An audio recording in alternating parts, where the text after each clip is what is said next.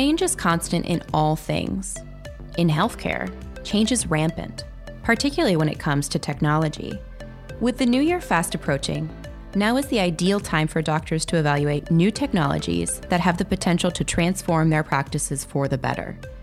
Want to know which technology solutions are worth further examination for 2019? Stay tuned because that's the topic of today's podcast.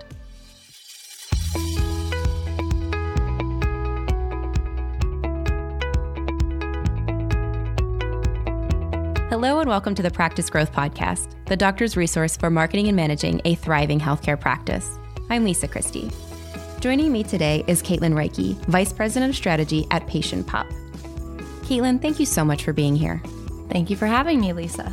Can you tell me a little bit about your professional experience with healthcare technology, which is the topic of today's podcast? Absolutely. I have been in healthcare technology for my entire career. Um, I went to graduate school for health policy and management, where I realized very quickly that uh, technology was going to be the only way we could actually scale uh, and create meaningful change in healthcare.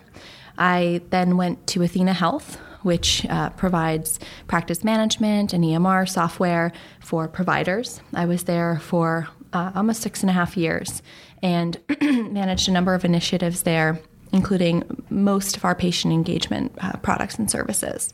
So, quite the extensive background in healthcare technology, then. So, I guess you're the right person to talk to about this. I, I hope so. Great. So, tell me, what are some technologies that are common in the average healthcare practice today? For example, do most practices have an EHR or EMR? And do most offer their patient, patients a patient portal of some kind? So, healthcare practices today are often under equipped when it comes to the technology needed to successfully run and grow their practices. But I will say most practices do have an electronic health record system, and this is primarily due to mandates passed during the Obama administration. Overall office adoption of electronic medical records is around 70%, and that number, that percentage increases as practice size increases. Um, typically alongside an electronic medical record system or EHR uh, would come a patient portal. But adoption of those patient portals really varies depending on the provider and the vendor. So, yes, most practices do have these capabilities. Um, whether they're actually utilized is another question. Great. Let's talk about emerging technology for healthcare practice says, What are some innovative technologies practices can use to enhance and complement their existing EHR solution, for example, and really help their practices grow? Yeah, to answer that question well, I think it's first helpful to think and talk about some of the problems that practices and providers are facing in the market today. Running a physician practice is very complicated and requires a variety of skill sets and tools and, and therefore technology, from dealing with you know, legal administrative areas to managing practice financials to IT to contracting. You know, this often leaves little time for physicians to focus on what matters most, and typically the real reason they went to medical school, which is providing clinical care. Mm you know, these myriad distractions are only getting worse with the transition to value-based care, and the number of capabilities required to manage different reimbursement models is increasing. All this, of course, while trying to remain competitive in an increasingly competitive market where large health systems are slowly, are you know, in some cases quickly, employing many of the once independent practices. That's why when I think about the most important technologies to, for physician practices to adopt, I really focus on areas where physicians can outsource the work to technology companies to help them grow and streamline their practices. So the physicians focus on what they and only they can do, which is deliver the best possible clinical care. So, as I think through those technologies, there are a few categories that I think practices should explore. Um, these include marketing platforms, patient engagement platforms, and practice efficiency tools. Um, if we start with marketing platforms, I think the first technology that's really critical for physicians to have in order for, to remain competitive in their markets is um, you know a marketing platform that's purpose built for healthcare, and this starts with solutions that can help providers and practices get found online, where really, let's face it, most consumers are doing their shopping for healthcare. Once found, it's also important that the experience for the patient or the prospective patient, in many cases, is streamlined and you know presents as few barriers as possible to get into the practice. But so many provider websites today look as though they were built ad hoc with very little focus on the consumer and the, the real end user. It's difficult, if not impossible, to figure out what the practice does, who the doctors are, and in most cases, patients can't actually schedule an appointment online, um, and they have to call the practice to do any sort of communications with the practice. Online scheduling capabilities and web chat services can streamline this process, and providers should really focus on choosing technologies that exist um, and that make it easy for patients to find and get into their practice. You know, Patient Pop obviously helps solve this problem by meeting the patient where they are, putting online scheduling capabilities in as many channels as possible where the patient might be searching for an appointment, like Google, Yelp, and by really building a beautiful consumer friendly practice website and enhancing communication capabilities through things like online chat. But that brings me to patient engagement capabilities. So once a patient is part of a practice, we talked a little bit about patient portals before, and I think the biggest problem with patient portals is it's another um, technology for the patient to adopt, to download, to create a login for. And uh, at least in my experience at Athena, we find that they're really underutilized. Um, and, and Athena was one of the best in terms of adoption. so I think it's critical for providers to choose technology solutions that streamline their interactions and make it as easy as possible to communicate with patients. Um, many EMRs offer these basic patient communication tools with little focus on the actual consumer. So we talked about patient portals where these EMR companies are hiding bill pay, messaging, check in features behind the patient portal. And as a result, patients aren't really actually using them. Technologies that meet patients where they are, like text messaging and email appointment reminders and recall reminders, um, sending feedback surveys, can all help improve patient workflow and communication for the practices. The third category of technology to talk about um, is around practice efficiency. And there are a lot of different types of vendors out there um, that are really designed to help practices run more efficiently and wick work away from the practice. But one interesting category um, that I've explored recently, and some we talked to recently, is you know, a company called Ava. So this is an AI-powered virtual assistant using Amazon Alexa, which is you know, it's estimated that these um, you know, capabilities like Alexa will be in 50% of households um, by 2020. So this particular company, Ava, allows practices practice employees to quickly and easily communicate with each other throughout the day. Um, so, for example, as a provider, I could immediately communicate that my patient is ready for an x ray, so the technician can immediately retrieve the patient, and this helps reduce the time the patient sits in the exam room, and then enables the provider to move to his or her next appointment. This helps keep the practice schedule on track, and providers are able to leave work on time.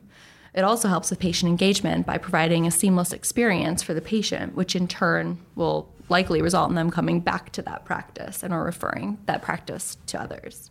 All of that information is really interesting. I think when people think about healthcare technology, they think about, you know, how can I deliver better care with healthcare? But when you talk to about healthcare practices, you have to remember that they're really businesses and the healthcare technology that's really going to help them succeed is a technology that's meant to help their businesses run more efficiently.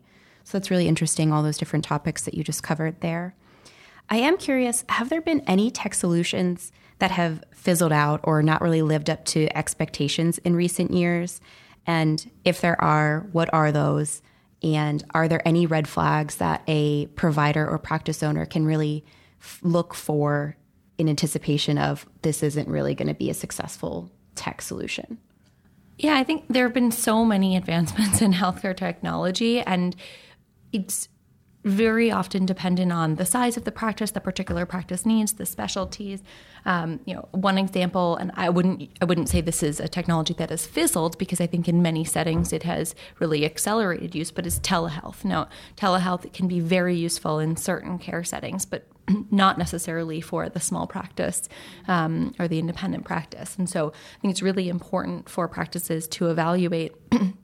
how this will work within my practice. How will this help complement the workflow of my practice, make things easier for my providers or my staff, um, and make sure that uh, you know, one question I always ask when I'm evaluating potential partner vendors is, you know, how how does this fit into the existing workflow? Because if it's something that is going to add additional steps, it's probably not going to be successfully adopted um, by either the practice, the practice staff, um, or patients. And so that's a really important question to ask and a, a really important sort of aspect to evaluate.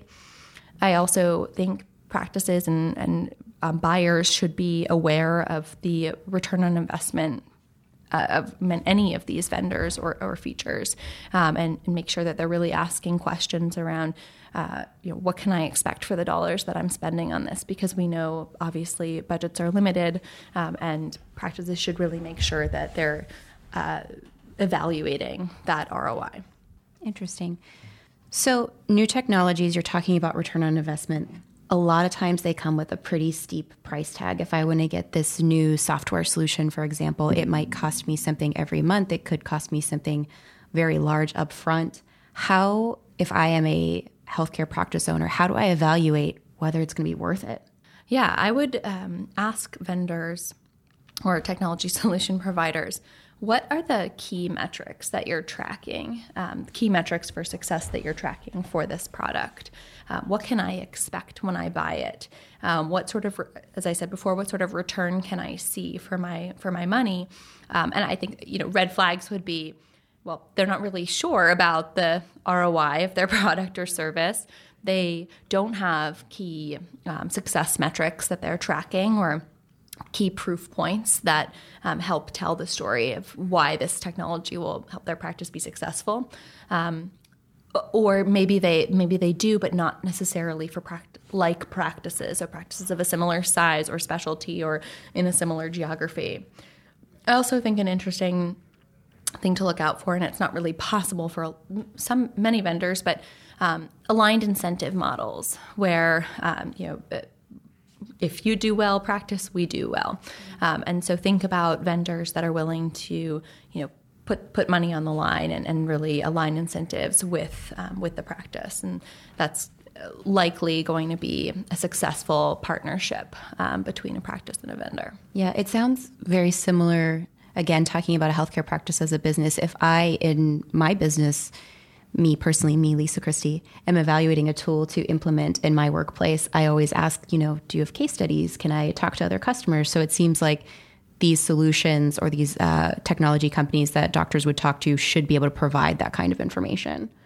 Yes, absolutely. And I, I think reference clients, um, case studies, uh, but also proof points across like doctors. So um, I, I, agree. Case studies are, are, very helpful, but I'd also ask the question of, okay, well, how does this product or, or service perform for you know, all the um, OB-GYN practices uh, that are of similar size to me? And I think most good um, healthcare vendor, uh, technology vendors are going to be able to answer that question um, and, and have uh, some solid proof points that will uh, make you feel more confident in your buying decisions. Sure. So I know anytime the new iPhone comes out and I don't get the new iPhone, I have a little bit of FOMO, which is fear of missing out. But I imagine that failure to adopt new technologies at a healthcare practice, there's more severe conf- consequences than just, oh, I feel like I missed the boat. What kind of consequences could a healthcare practice feel if they don't adopt technology that helps them succeed?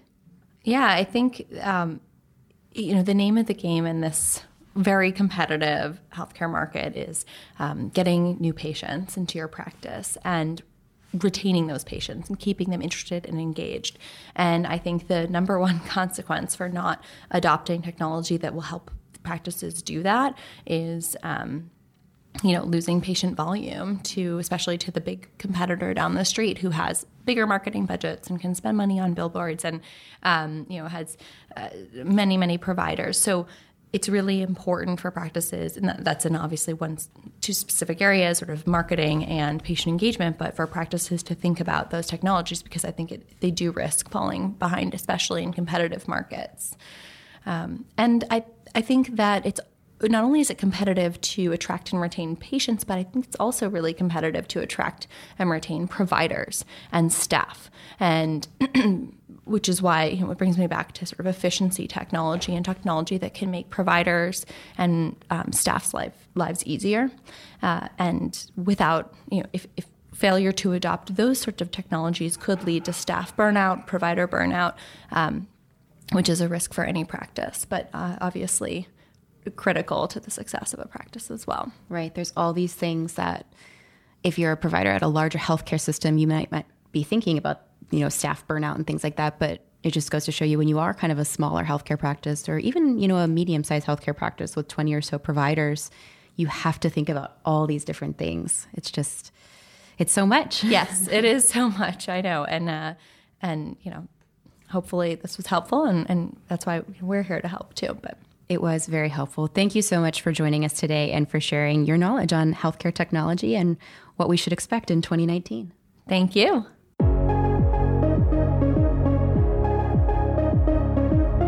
The Practice Growth Podcast is brought to you by Patient Pop.